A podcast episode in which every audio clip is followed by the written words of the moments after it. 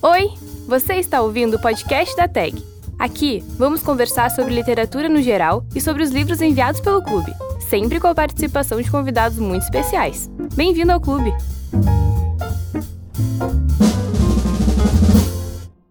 Oi, gente! Sejam bem-vindos ao quarto episódio do Papo de Livro podcast da TEG. Eu sou Rafaela Pechansky e você é a anfitriã de hoje. A Fê Grabalska, que ia ser minha co-anfitriã, não pôde vir hoje, mas ela vai estar nos próximos programas. No episódio de hoje, a gente vai ter uma discussão sobre o escritor brasileiro Machado de Assis, que estaria completando 180 anos de vida no dia 21 de junho. Vamos ter dois convidados muito especiais. Um deles é o Silviano Santiago, que recebeu o Prêmio Machado de Assis pelo conjunto de sua obra, o Prêmio Oceanos e o Prêmio Jabuti em 2017. Ele recebeu o Jabuti pelo romance Machado, que vai ser um dos tópicos da discussão do episódio de hoje. Em um segundo momento desse programa, também vai estar aqui com a gente o William Bonavides, que é professor de literatura do Instituto Federal de Educação, Ciência e Tecnologia Sul-Rio Grandense. O William tem doutorado e mestrado em literatura brasileira pela URGS, com foco na obra do Machado. Bom, antes de começar essa conversa, a gente precisa entender um pouquinho sobre quem foi Machado de Assis. Joaquim Maria Machado de Assis nasceu em 1839, no Rio de Janeiro. Ele era descendente de escravizados libertos e foi um grande comentador dos eventos políticos e sociais da época em que viveu. Entre diversos eventos que marcaram essa época, Machado testemunhou a abolição da escravatura, que aconteceu em 1888, e a mudança política do Império para a República. Esses primeiros passos de um país pós-monarquia são assuntos latentes na obra do Machado de Assis.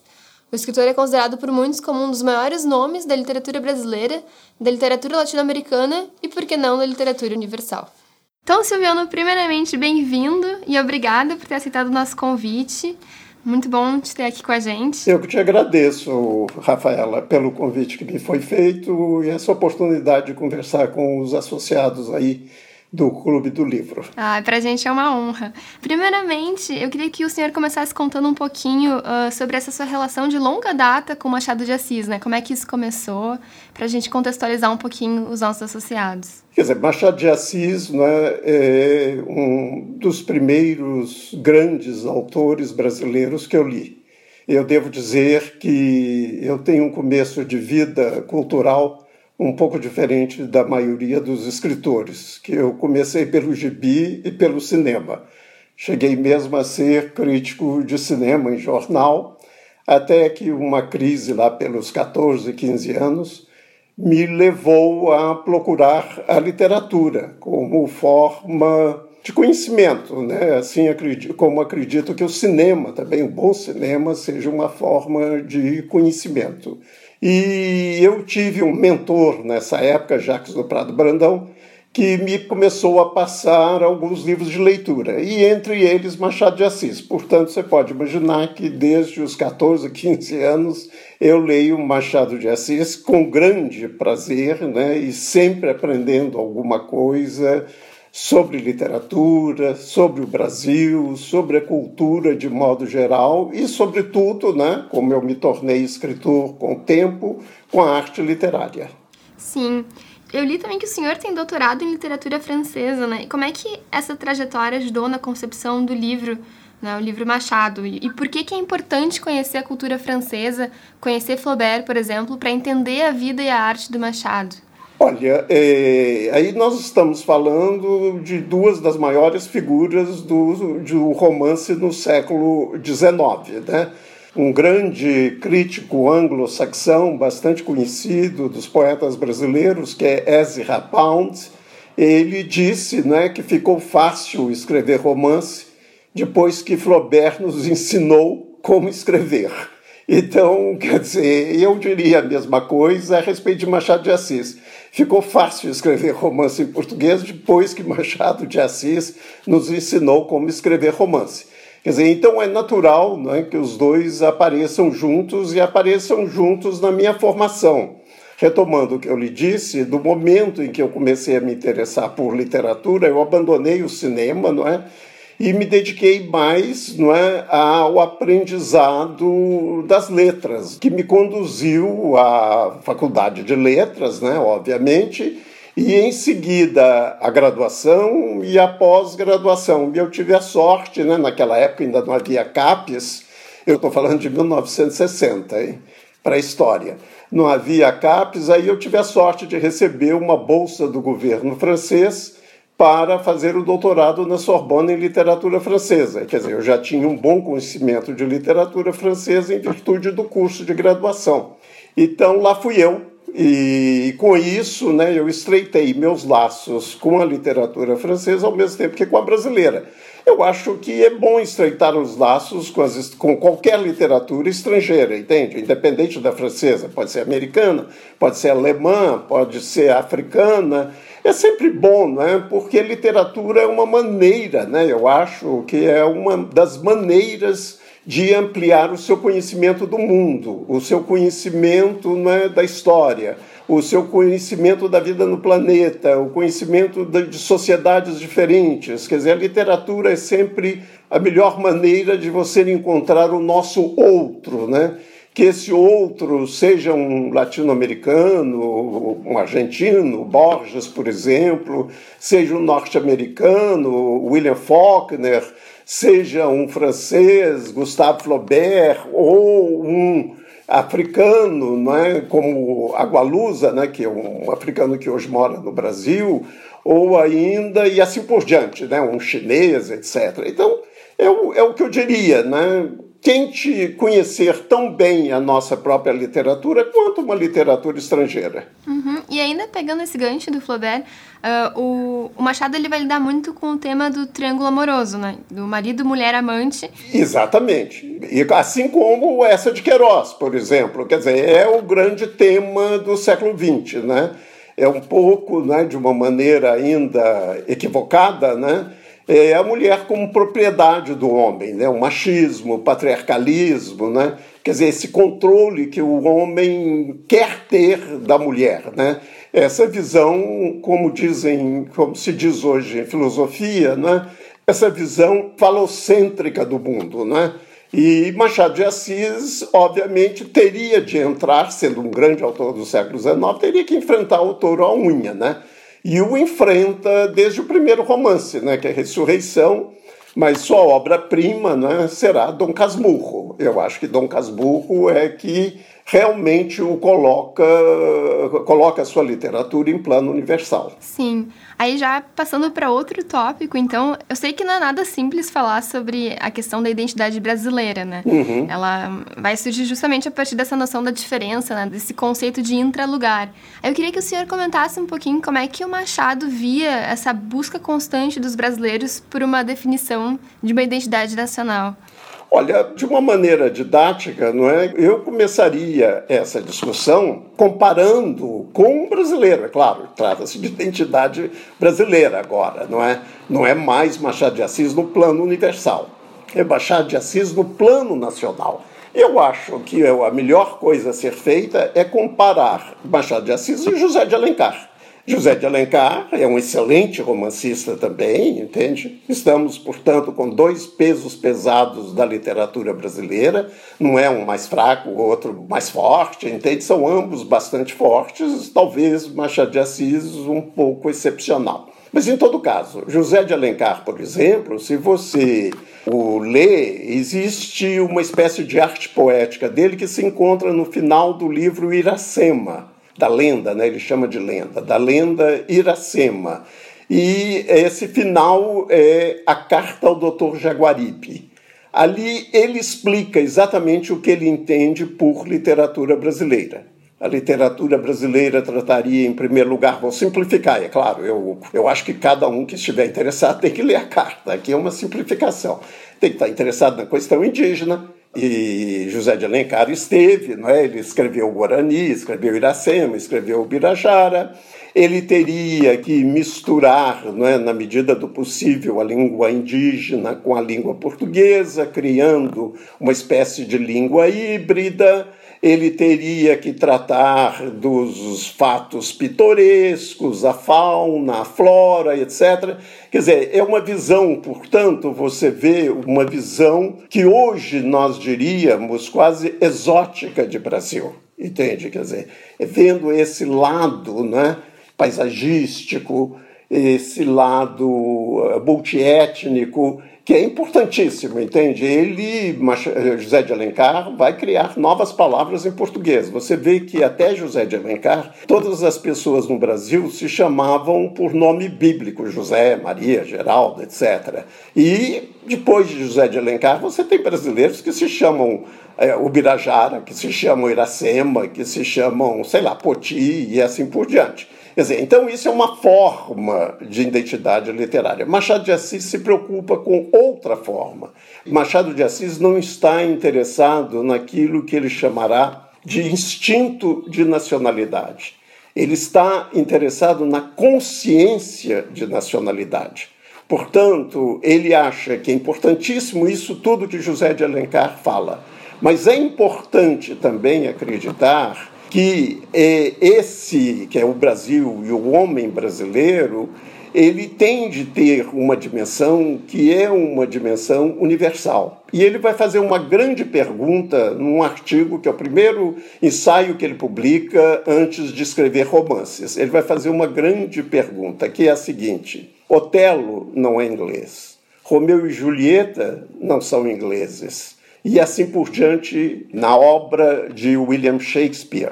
E ele então conclui com a seguinte pergunta: E no entanto, William Shakespeare é essencialmente um autor britânico. Quer dizer, é mostrando, portanto, que você pode escrever literatura de várias formas, entende? Não é necessário um absoluto, né? A representação do Brasil através dessas identidades que são as mais aparentes, as mais visíveis e talvez as mais contundentes, entende? Você pode escrever literatura de uma maneira, né, literatura brasileira, de uma maneira muito mais ampla, tentando ver não tanto a literatura brasileira, o adjetivo brasileiro, mas vendo a literatura no Brasil. Quer dizer, a literatura já existia antes de existir no Brasil. E Machado de Assis tenta aclimatar a literatura no Brasil. Quer dizer, essa é a forma de identidade, não do brasileiro, mas da literatura de identidade brasileira que Machado de Assis procura. Uhum. Um ponto que eu acho que muitos ouvintes não sabem é que Machado de Assis ele era epilético, né? Na época existia um grande preconceito em relação a isso, né? Na época não, até hoje. É, né? exatamente. Nós temos preconceito contra todas as doenças, veja câncer, veja AIDS, tuberculose, etc. É realmente há, há, um desinteresse muito grande no século XX, eu estou falando do século XX de maneira bem geral, na crítica literária do século XX, há um interesse muito grande por isso, pela biografia do romancista ou do artista. Quer dizer, há no século XX né, um interesse pelo texto, ler o texto, compreender o texto, analisar o texto, interpretar o texto, o que é extremamente positivo, entende? Extremamente positivo, quer dizer, um avanço extraordinário no conhecimento do que seja literatura. Mas, no entanto, né, ficou no vazio aquilo que Michel Foucault, o filósofo Michel Foucault, vai chamar da costura enigmática entre obra e autor. Dizer, é uma costura enigmática. Não é dizer que você vai ler o verbete Machado de Assis na enciclopédia e vai aplicar aquilo na leitura de Dom Casmurro. Não se trata disso, entende? Não é uma questão. São hoje as duas coisas são vistas em paralelo. O problema é ver se há possibilidade de uma costura entre vida e obra. E é isso que é, a meu ver, a originalidade do meu romance Machado eu tentei ver se haveria uma costura entre vida e obra. Entre, no caso, a epilepsia de Machado de Assis, que se torna evidente, porque ela era muito escamoteada, era muito escondida, mas no final da vida ela se acentua. Ele tem um médico, o Dr. Miguel Couto, e nós temos alguns documentos de Machado de Assis para o Dr. Miguel Couto. Então, está mais ou menos provado que ele tinha epilepsia, entende? Então eu comecei a ver qual seria essa relação. E a relação eu a encontro desde o romance Memórias Póstumas de Brás Cubas. Ele vai dizer que o narrador deste romance é um bêbado, é um ébrio. Por quê? Porque o romance vai para frente, vai para trás, se abrem digressões, parece que para, depois continua, um personagem que estava perdido lá no passado volta de repente e assim por diante. Quer dizer, a própria composição do romance, ele já diz, é de um ébrio.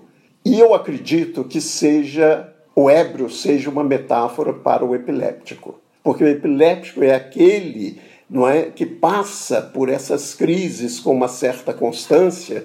E Flaubert, que também foi um romancista com a doença, né, com a epilepsia, ele diz, inclusive, na, numa de suas cartas, que eu morri e renasci várias vezes. Dizer, então você vai vendo que não, eu não quero analisar, entende, uma relação entre epilepsia e o que ele fala a epilepsia está na própria composição, na originalidade da composição do romance, entende? É como se o relato, como se os personagens de repente morressem e renascessem, morressem e renascessem. Daí, você sabe, né, uma das dificuldades de leitura dos bons romances de Machado de Assis, porque eles não têm aquela narrativa típica do século XIX, que é a narrativa de uma vida, né, do nascimento, adolescência, idade madura, casamento, velhice e morte. Quer dizer, ele não é organizado dessa maneira, ele não é composto dessa maneira. Ele é composto como uma planilha de sismógrafo, entende? Esse instrumento não é, que dá conta desses movimentos do terremoto. Né? Quer dizer, é como se aqueles personagens, aquela narrativa, aquela trama, ela sofresse terremotos, entende? E, e, apreender isso, então, é uma das graças, a meu ver, do romance de Machado, que ele não se entrega facilmente ao leitor como uma narrativa de Paulo Coelho, entende? Ou como uma narrativa de um romancista mais tradicional. Você tem, você leitor, tem de ser quase um médico, entende? Você tem que compreender quer dizer, aquilo de extraordinário que aquele, que aquele livro está nos oferecendo. Sim. Eu já estou vendo aqui uma plaquinha para encerrar, mas eu queria fazer uma pergunta. Que eu tenho uma curiosidade muito forte. Pois não. Que o senhor fala sobre o conceito de romance de sobrevivência, né, no Isso. qual se enquadraria o Machado. E eu queria saber qual é a diferença dele de um para um, um, romance de formação, né? Qual é a diferença desses conceitos? Porque o romance de formação é um gênero bem difundido na literatura e o romance de sobrevivência é uma coisa que a gente não escuta muito falar. É, olha, o romance de formação, é, o exemplo clássico é o retrato do artista quando jovem, de James Joyce. É o exemplo clássico, não é? Quer dizer, é o romance de formação. É ele, quer dizer, o personagem, né, durante a sua infância, durante a, os primeiros estudos, o relacionamento né, com essas duas instituições formadoras do indivíduo na sociedade ocidental, ou as três instituições formadoras do indivíduo na sociedade ocidental, que é a família, né, que é a religião, a família dá também a religião, e depois a escola. Quer dizer, é, essas três instituições, não há como escapar delas se você quiser ser uma pessoa letrada. Então, esse é o romance de formação. Entre nós tem um romance de formação bastante conhecido e muito lido, que é o Encontro Marcado, de Fernando Sabino. Quer dizer, que é, a, que é o nascimento, a família, a religião, inclusive ele se explicita que ele é um católico, e ao mesmo tempo os estudos que ele faz, né, ou que o grupo dele faz, porque nós sabemos hoje que aquele romance é sobre Hélio Pellegrino, sobre Otto Lara Rezende, Paulo Mendes Campos e ele próprio, né? Então é a formação dessa geração, entende? Agora, o que eu quis fazer é o que nunca fazem é o retrato do artista quando velho, entende? E é por isso que eu chamo o romance da sobrevivência. Quer dizer, é Machado de Assis dos últimos anos, um escritor nos últimos anos, uma geração nos últimos anos, entende? O que, que acontece? A gente conhece muito bem, Goethe trabalhou muito bem, não é? Ah, é o primeiro a fazer o romance de formação, né, que é o Werther, os sofrimentos de Werther, e depois uh, Gustave Flaubert com educação sentimental e assim por diante, não é? Mas nunca se tratou disso, né? O que é um, um romance dos últimos anos da vida de um artista, de um escritor. Por isso é que eu acho que eu, de certa maneira, inauguro né, uma nova etiqueta que é o romance da sobrevivência. Sim.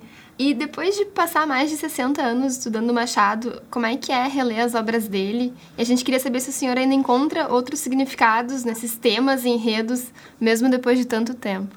Não, o problema é o seguinte, eu, eu, sou um profissional das letras, né? Então eu não paro de ler, infelizmente ou felizmente. Então, muitas vezes a graça de um autor não vem tanto depois que você já o leu, né? E já o conhece razoavelmente, não vem tanto né, só da releitura daquele livro, mas de você descobrir né, que aquele livro mantém relações fantásticas com outros livros que você está lendo, ou está para ler, ou que já leu. Entende? Foi o que eu falei de Flaubert, foi o que eu falei de Essa de Queiroz, foi o que eu falei de James Joyce. Quer dizer, eu vou vendo, né? por exemplo, que é uma questão que está em aberto em Machado de Assis. Nós não sabemos, ou sabemos muito pouco, sobre a formação de Machado de Assis. Está um romance aí em aberto, alguém que se habilite, que eu estou muito velho já para fazer isso, mas que alguém se habilite em fazer um romance sobre a formação daquele menino né, que nasce no Morro do Rio de Janeiro, no Morro do Livramento, que mora né, como agregado numa família de senadores, né, de senador da, do Império, e ao mesmo tempo tem uma curiosidade extraordinária, porque ele vai à igreja, como é natural, né, mas é para aprender latim. Ele conhece o padeiro, vai à padaria, conhece o padeiro, é um francês que acaba de chegar na França, ele aprende francês com esse padeiro. Isso até os 12 anos. Quer dizer, é, é isso é que é extraordinário nele, entende? Essa curiosidade, esse projeto existencial que ele tem, que em lugar de deixar com que a vida no morro o, sabe, reduza o seu horizonte, pelo contrário, a vida no morro estimula a que ele abra seu horizonte. É, naquele momento, né, quer dizer, ele tem essa curiosidade intelectual fantástica, né, que vai conduzi-lo, obviamente, a ser o escritor genial que é, né, independente das circunstâncias. Sim.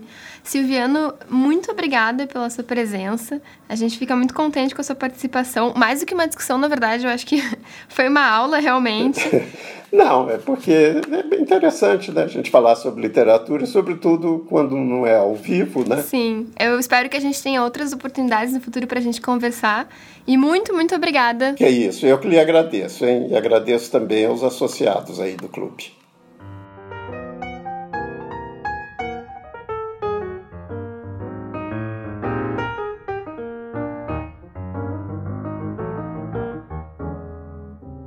Agora o William está aqui conosco para a gente continuar a falar sobre esse grande escritor brasileiro. Oi, William!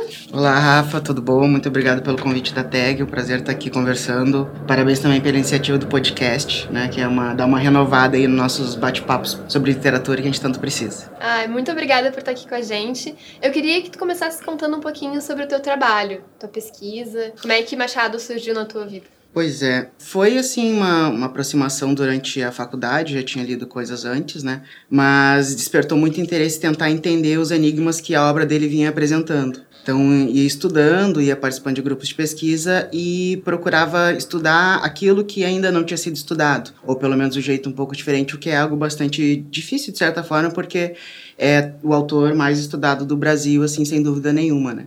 Então, iniciei, assim, uh, em pesquisa, iniciação científica na URGS, né, com o professor Antônio Severino, uh, que estudava crônicas na época, e por esse viés, assim, resolvi seguir meus estudos muito, né, em função de ter muita coisa ainda para se falar sobre as crônicas do Machado, e não que não tenha sobre todos os outros gêneros, né, mas as crônicas ainda padeciam e ainda padecem de um, de um prestígio menor, no estudo da obra dele e no estudo em geral. Né? Então foi através dessa tentativa de encontrar algo para estudar que ainda estava tinha uma lacuna, né?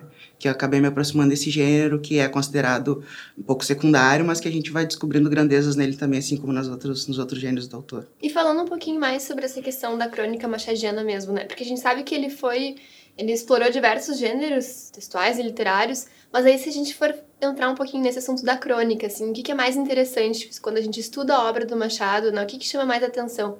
É, é, de fato, né? Machado escreveu crítica literária, poesia, teatro, romance, conto, crônica. E todos esses gêneros, inclusive o romance, né, na época, não tinha uma definição tão clara do que, que seria, tampouco em língua portuguesa. Então, a diferença entre conto e novela, por exemplo, o Alienista, né, que é uma dos, dos mimos aí que está sendo lançado agora. É um conto ou uma novela? Bom, na época era o primeiro livro, o primeiro conto de um livro, do livro Papéis Avulsos. Hoje pode ser lido autonomamente como uma novela. O conto a mesma coisa. E a crônica também passava por isso, né? Que era dizer, o que, que é a crônica? O que, que era a crônica? Era uma sessão de entretenimento que se falava de várias coisas. Então, é muito interessante perceber que o Machado ele participou da consolidação desse gênero, né, com outros autores, Manuel Antônio de Almeida, Joaquim Manuel de Macedo, o próprio José de Alencar. Essa indefinição do que, que era um gênero que vinha migrado do jornalismo francês, que era um folhetim, que ficava na parte de baixo do jornal, às vezes publicando capítulos de romance de forma seriada, às vezes publicando variedades. Então é muito interessante perceber a evolução da crônica brasileira junto da evolução da obra cronística do Machado, que escreveu crônica durante 40 anos da sua vida. Publicou mais de 600 crônicas ao longo da vida. Então esses dados, essas coisas que a gente foi se aproximando, começaram a instigar, né? Pô, um gênero tão trabalhado por ele, é impossível não ter algo de, muito significativo ali, não só para o entendimento da crônica, como da obra como um todo. Então foi a partir dessas, dessas aproximações iniciais. E do que eu estudei até hoje, o mais interessante que eu percebi é que o Machado ele foi usando da crônica, usando da sua atividade como jornalista, porque a gente tem ele como o grande escritor, um dos fundadores da Academia Brasileira de Letras e tudo mais, mas ele também foi um, um grande profissional de jornalismo e também foi um funcionário público trabalhou na Secretaria de Agricultura e tal. Essa atividade de jornalismo e todas essas outras funções serviram para ele ter uma visão sobre o Brasil, porque o Brasil estava se formando e a gente não tinha como hoje, a gente quer estudar o Brasil, a gente vai procurar pesquisas na linha da história, na linha da sociologia, na linha da geografia, na linha... Né? A gente tem hoje, felizmente, um, um campo vivo né, de estudos no Brasil e de pesquisa. Não tinha, então tinha que Tinha documentos do Instituto Histórico Geográfico Brasileiro e o que ele conseguia observar. E a questão de observar o dia a dia vem muito do jornalismo, né? Então ele trabalhou no início da sua carreira como um cara que transcrevia discursos políticos. Então comecei a tentar entender como que aquilo fez a visão dele sobre o Brasil. E o que chamou mais atenção nisso tudo não é que ele aprendia sobre o Brasil, não é apenas que ele aprendia sobre o Brasil e dali tirava seus temas para problematizar, mas também que havia um certo estilo uma maneira de se debater política na Câmara dos Deputados ou no Senado, eventualmente na Câmara dos Vereadores do Rio de Janeiro, que ele foi incorporando na sua obra, um modo de escrever que ele também aprendeu ali. E isso começa a aparecer primeiro na crônica e depois é que se expande para os outros gêneros. Eu sei que no teu trabalho tu também explora bastante a questão da política, agora como tu também comentou, que era muito presente na obra do Machado, né? Até porque ele vivenciou muitos períodos de transição social. Então, como é que isso fica mais evidente na, na escrita do autor? E, na tua opinião, ah, em quais livros isso mais aparece? É, nesse tema, existem vários níveis de aproximação, né? Possivelmente o, o, o livro em que isso é mais perceptível é o Esaú e Jacó, porque ele pega justamente ali a transição final do, da década de 80 do século XIX, né, sempre falando do século XIX aqui, 1888, 1889, com o fim da, da escravidão e o fim do império. Então isso aparece de forma muito direta ali. Mas o Machado incorporou esses elementos da política e da formação nacional das, das mais diversas formas, não apenas tematicamente, não apenas como assunto. Ele incorporou uh, que a gente jargão que a gente costuma usar na forma, ou seja, no modo de escrever, na maneira de fazer a sua literatura. Então, por exemplo, se a gente for pegar o Memórias Póstumas de Brás Cubas, que é o livro de 1880, saiu em revista em 1881 em livro, a gente vai ver que tem uma grande virada em relação a outros livros, como né, em relação à própria Mão e a Luva também, né, que é o assunto que acho que a gente vai abordar hoje aqui, especialmente no ponto de vista o ponto de vista ali é o do, do narrador Brás Cubas, que era um proprietário, filho de proprietários, alguém, um representante da elite. Então, na maneira como ele conduz esse discurso, há uma, uma forma de perceber a maneira como a política era e é encaminhada no país, através das elites. Então, ele abandonou o ponto de vista dos subordinados, digamos assim, né, ou dos oprimidos, como diríamos hoje, para os opressores, para partir dali uh, fazer as suas críticas mais ferrenhas sobre a formação do Brasil, país escravocrata, patriarcal. Então, eu diria que não só tematicamente, mas também na maneira. As escolhas dele passam, formais e estéticas passam a ser muito pautadas no, sobre o que, que ele queria dizer sobre o Brasil. Eu acho que é, não tem como a gente falar sobre Machado e não comentar sobre a questão do embranquecimento dele, né? Que na verdade ele era negro. E inclusive esse ano teve todo um projeto de colorir as representações do autor, né? As fotos dele. Acho que é, na verdade, a única foto, ou as únicas duas fotos dele. E eu queria saber como é que essa questão da raça impactou a trajetória dele e a recepção do público tanto na época quanto hoje. Sim, o Machado passou por isso já algumas vezes, né? Há uns anos atrás a gente teve um episódio famoso do, do comercial da Caixa Econômica, né? Em que ele aparecia bem branquinho e tal. E não foi, né? Era o Machado um autor negro, descendentes de escravizados, nascido no Morro do Livramento, uh, com problemas de saúde, como eu tinha falado anteriormente, né, epilético e coisas do tipo. Então, não, ele não era um autor branco, ele era um autor negro, e isso fez com que, né, uh, ao longo da, da recepção da obra do Machado, como é comum né, ao longo da recepção da obra de autores negros, autores e autoras né, negros e negras que se dedicam a uma atividade intelectual artística, é, isso seja secundarizado, seja de lado, seja uh, abafado, escondido. Então, isso aconteceu muito com a obra dele. A obra, se a gente fosse pegar três linhas principais, por exemplo, de interpretação da, da obra do Machado, nós teríamos uma que é uma que tenta ver na obra dele algo de universal, é, universal é um problema por vários motivos, porque tu busca como se houvesse algo de essencial. O que, que seria ser universal de fato? É algo servir para nós aqui, para um homem branco de Porto Alegre, de São Paulo e para alguém, sei lá, de uma tribo em algum canto do mundo. E nada serve para todas essas pessoas. Então, a universalidade ela é uma construção, né? ela, é uma, ela é uma falsidade. E quando tu fala da universalidade, tu justamente apaga esses traços. Né? Uh, essa é uma linha certo? Que está em disputa com uma outra linha que busca fazer o contrário, que é justamente ver na obra do Machado o mergulho nele nas contradições do país, nas contradições do país escravocrata, nas contradições de ser um autor negro, mas que para crescer socialmente teve que entrar em círculos de convivência brancos, né? teve que ter, ele foi dotado de um certo arrivismo social. Machado, na medida que ele ia crescendo na sua carreira, biograficamente falando, ele ia se mudando, indo cada vez morando em lugares mais nobres, né? O círculo de convivência, talvez, de certa forma, tivesse essa pressão. Então, são essas duas linhas que entram em conflito. Uma que busca ver o Machado mais universal, da qual discordo, e a outra que busca ver o potencial da obra nele, dele justamente no mergulho dessas contradições. E uma terceira linha, que é a que busca entender o Brasil através de como a gente vai recebendo a obra do Machado, de como ele vai sendo interpretado, de como ele vai sendo conhecido. Então tem episódios famosos assim de interpretações de contos dele durante o Estado Novo, por exemplo, que tem linhas de interpretação que vão tentar valorizar aquilo que o, o governo no momento estava valorizando. E hoje a gente tem muito isso, a gente tem um, um momento de depreciação né, das, de, da diversidade racial, da diversidade de gênero, de ser, vários, várias formas de diversidade estão sendo abafadas, e ao mesmo tempo a gente tem a presença mais forte do, da resistência a isso. Né? Tu é professora há quanto tempo? Uns 10 anos. 10 anos. Eu queria saber quando, como é que é ensinar as obras de Machado na escola e, né, do que professora há tanto tempo. E como é que tu diria que é a recepção dos alunos hoje? Se ele desperta a atenção dos jovens ou se tem ainda uma, uma questão de que as pessoas pensam, ah, Machado é uma coisa tão batida, né? Eu já, boto no Google, já sei tudo sobre ele. Então, como é que é ensinar nas escolas Machado?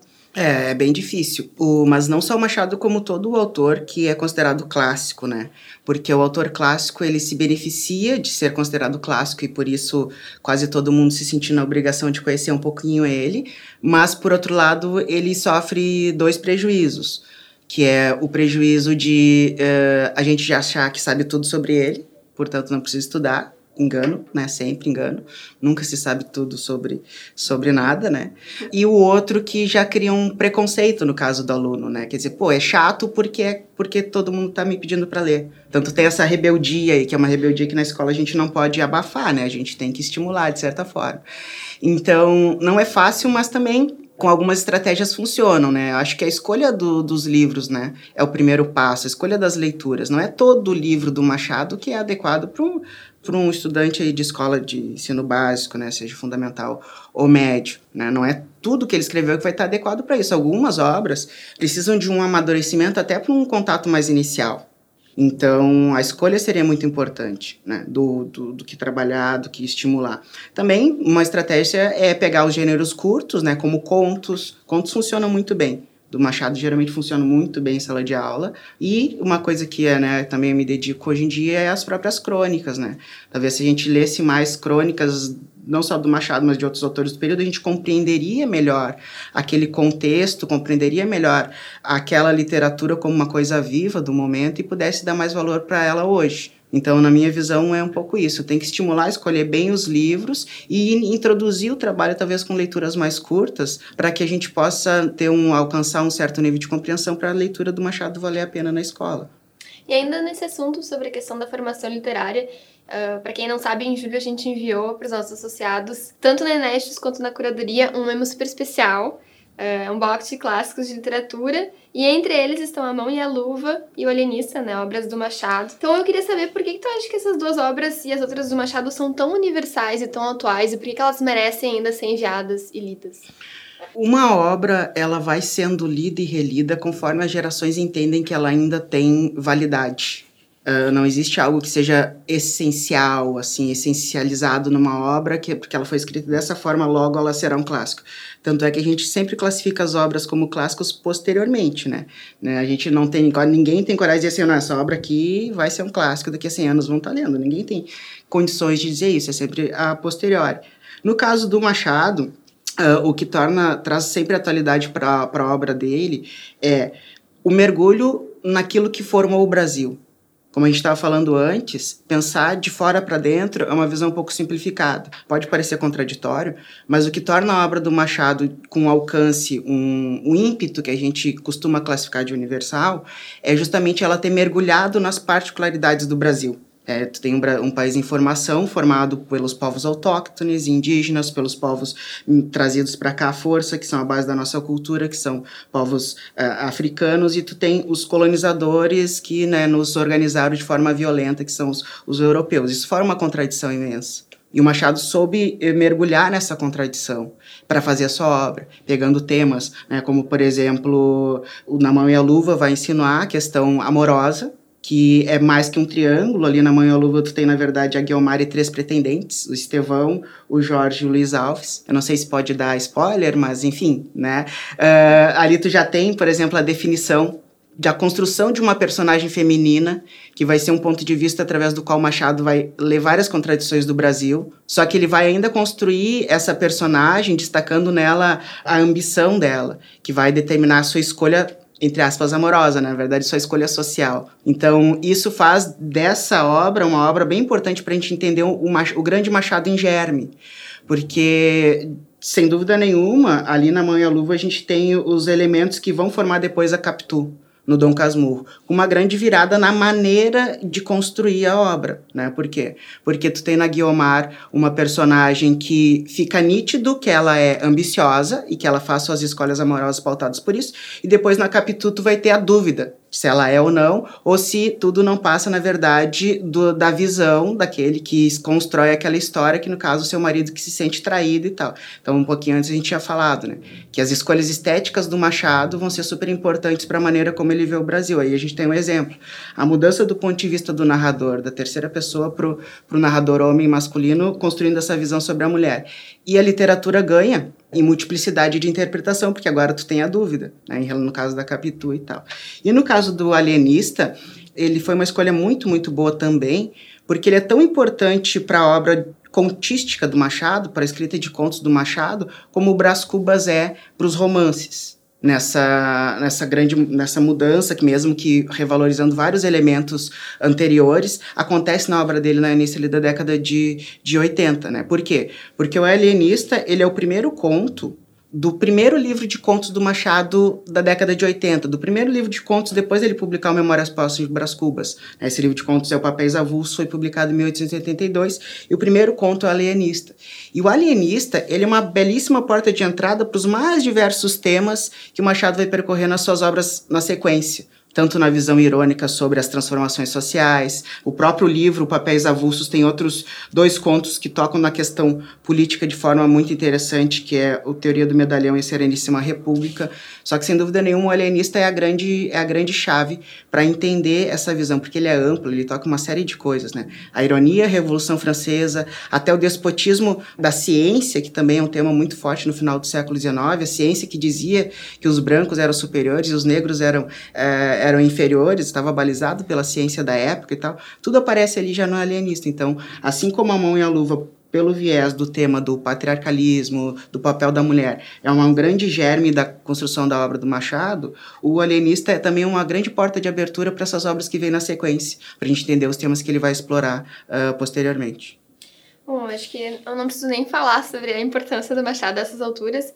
Eu queria então te perguntar qual que tu acha que foi o legado então do autor para a literatura brasileira contemporânea, né, a literatura de hoje. Como tu acha que, que foram os impactos dele e talvez assim até viajar um pouco e pensar, caso a gente não tivesse tido Machado de Assis, né, o que que aconteceria com a gente, o que aconteceria com a nossa literatura? Será que dá para pensar nisso também? Nossa, nem me fala uma coisa dessa, vontade de bater na madeira, mas enfim. uh, assim, o grande legado do, do Machado, ou, ou, talvez os grandes, vamos ver se vamos, vamos tentar pensar em mais de um para não ser injusto, é, acho que primeiro, uh, levar a literatura muito a sério. A, a, obra dele não foi uma obra feita do dia para a noite, foram décadas, literalmente, de dedicação e de aprimoramento constante. Então tu vê, ele vai publicar alguns livros no início da sua carreira tentando dialogar mais com o gosto do público leitor, mas sempre com um toque diferencial, e ele vai uh, incorporando temas e buscando maneiras de dizer de forma, e a palavra forma aqui de um significado muito especial, a forma literária mesmo, de forma mais contundente, representativa e rica, para que pudesse uh, ser lida e relida durante muito tempo e trazer debates que fizessem a gente entender não só a obra dele, mas também o país. Para a gente ter uma ideia disso, falando de novo do Dom Casmurro, né, sem que ser repetitivo, a interpretação de que, por exemplo, a Capitu não traiu o Bentinho ela só foi ser lançada pela primeira vez na década de 60 do século 20. Então, que dá muita ideia de como a sociedade vai lendo as obras, diz muito sobre a própria sociedade. Mas aí a gente pensa no autor, Machado de Assis morreu em 1908. Ele morreu e todas as críticas que ele leu sobre o Dom Casmurro não tinham visto isso. E ele não falou nada. Então, um outro legado é esse do além do trabalho constante, o papel do autor, como aquele que constrói a obra, mas não é aquele que domina os sentidos da obra. Isso é muito importante também.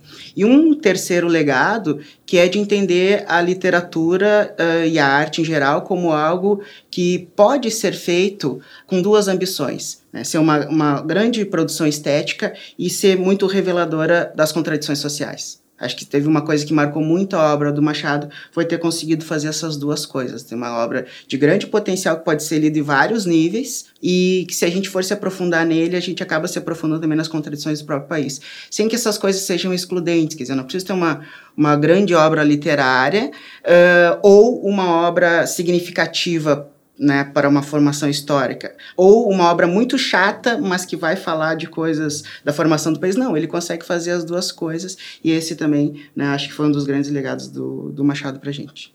Então, agora para finalizar, assim como a gente perguntou para o Silviano, queria saber qual foi a primeira obra do Machado que tu lembra de ter lido, e qual a tua preferida e por quê? Uh, se não me falha a memória, deve ter sido Dom Casmurro mesmo na escola, né? Ou alguma coisa nesse sentido. Uh, eu não sei dizer qual é a minha preferida, na verdade. Assim, eu tenho muito apreço por alguns dos contos dele, como o caso da Vara, o Pai contra a Mãe, que são contos que falam da questão da escravidão de forma muito direta, mas todos eles foram publicados depois da abolição. Eu também tenho muito apreço pelo, pelo Memórias Postas de Brás Cubas, que é um livro engraçadíssimo, para talvez hoje a gente perca um pouco a noção do humor que tem ali, mas era um livro de muito, muito bom humor. O próprio Dom Casmurro, que é uma obra que vale a pena sempre, se a gente ler e reler, sempre vai achar uma coisa nova, mas isso acho que está em várias outras obras do Machado. Se eu tivesse que dizer uma, eu, eu falaria de uma que foi a obra que me causou mais resistência, que foi uma obra do Machado que quando eu li pela primeira vez eu, eu não suportei, eu não gostei nem um pouquinho, que foi Esaú e Jacó, né? Eu achei o Esaú e Jacó assim muito chato quando eu li pela primeira vez. Mas aí, uh, por necessidades acadêmicas e tal, precisei estudar ela mais a fundo e descobri uma obra muitas coisas que eu não tinha percebido na primeira leitura, né? E por ter tido entendimento fraco, o, o prazer também tinha sido fraco, né? Mas foi uma obra que, que me quebrou um preconceito, assim, bah, que obra chata e tal, aquilo que talvez alguns alunos, né, no ensino médio sintam ler e tal, algumas outras coisas dele, ah, mas que, essa obra aqui toda emperrada, não quer dizer nada, não. Depois, ao estudar a obra a fundo, se tornou o, talvez a minha obra preferida do Machado, pelo menos entre os romances, justamente porque ela tem muitas coisas ali que a gente ainda precisa entender e descobrir. William, muito obrigada pela tua participação. Eu tô me sentindo muito sortuda porque eu não, eu não ganhei só uma aula, ganhei duas uhum. aulas. Então, muito obrigada por ter participado do nosso programa. Espero nas outras vezes também. Espero que esteja de volta. Eu que agradeço. De novo, parabéns pela iniciativa, né? Dar uma arejada no nosso debate literário e estou, sim, sempre à disposição. Bom, gente, esse foi mais um episódio do Papo de Livro, podcast da TAG. A gente espera que vocês tenham gostado da discussão literária sobre Machado de Assis e que gostem de reler os clássicos desse grande autor que vão ser enviados no mês de aniversário do clube. Esse podcast foi gravado no espaço disponibilizado pelo Me Salva e produzido por Laura Viola e Luísa Santini. Qualquer dúvida, comentário ou sugestão, é só entrar em contato com produto@taglivros.com.br. Fiquem de olho nos próximos programas e nos debates no aplicativo da TAG. Até a próxima!